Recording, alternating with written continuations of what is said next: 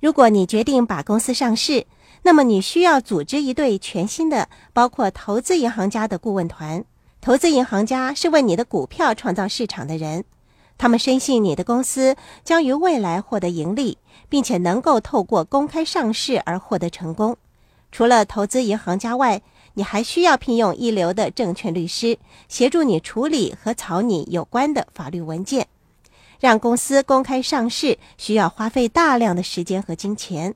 公司上市以后，你需要注意些什么呢？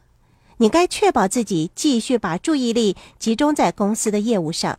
许多时候，把公司上市以后，那些多年来推动公司迈向成功的管理阶层，其工作重心逐渐从管理企业经营活动转移到符合公开上市的各种要求上，以至于无暇兼顾公司的业务运作。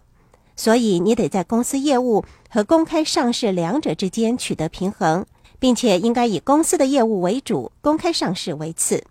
当你的新顾问团齐集之后，他们将会给你提出广泛的、积极的、有建设性的意见，当中可能有一些是你从来也没有想到过的。跟他们好好的学习，多听取他们的意见，这是让你学习进一步发展企业的良机。如果你的新顾问告诉你你的公司并不适合公开上市，不要紧，就按照专家们的意见来做吧。如果他们认为你该把握机会让公司上市的时候，恭喜你，因为你终于有机会成为终极投资者了。富爸爸又怎么说呢？富爸爸说过，终极投资者是股票销售者，而不是股票购买者。记住，富人创造金钱。富爸爸想告诉我们的是，好好利用你的创意来建立一家成功的企业，并且把它公开上市。让市民大众有机会跟你共同分享企业的成果。恭喜你，你已经做出了一个明智的决定，选择了成为富有的人。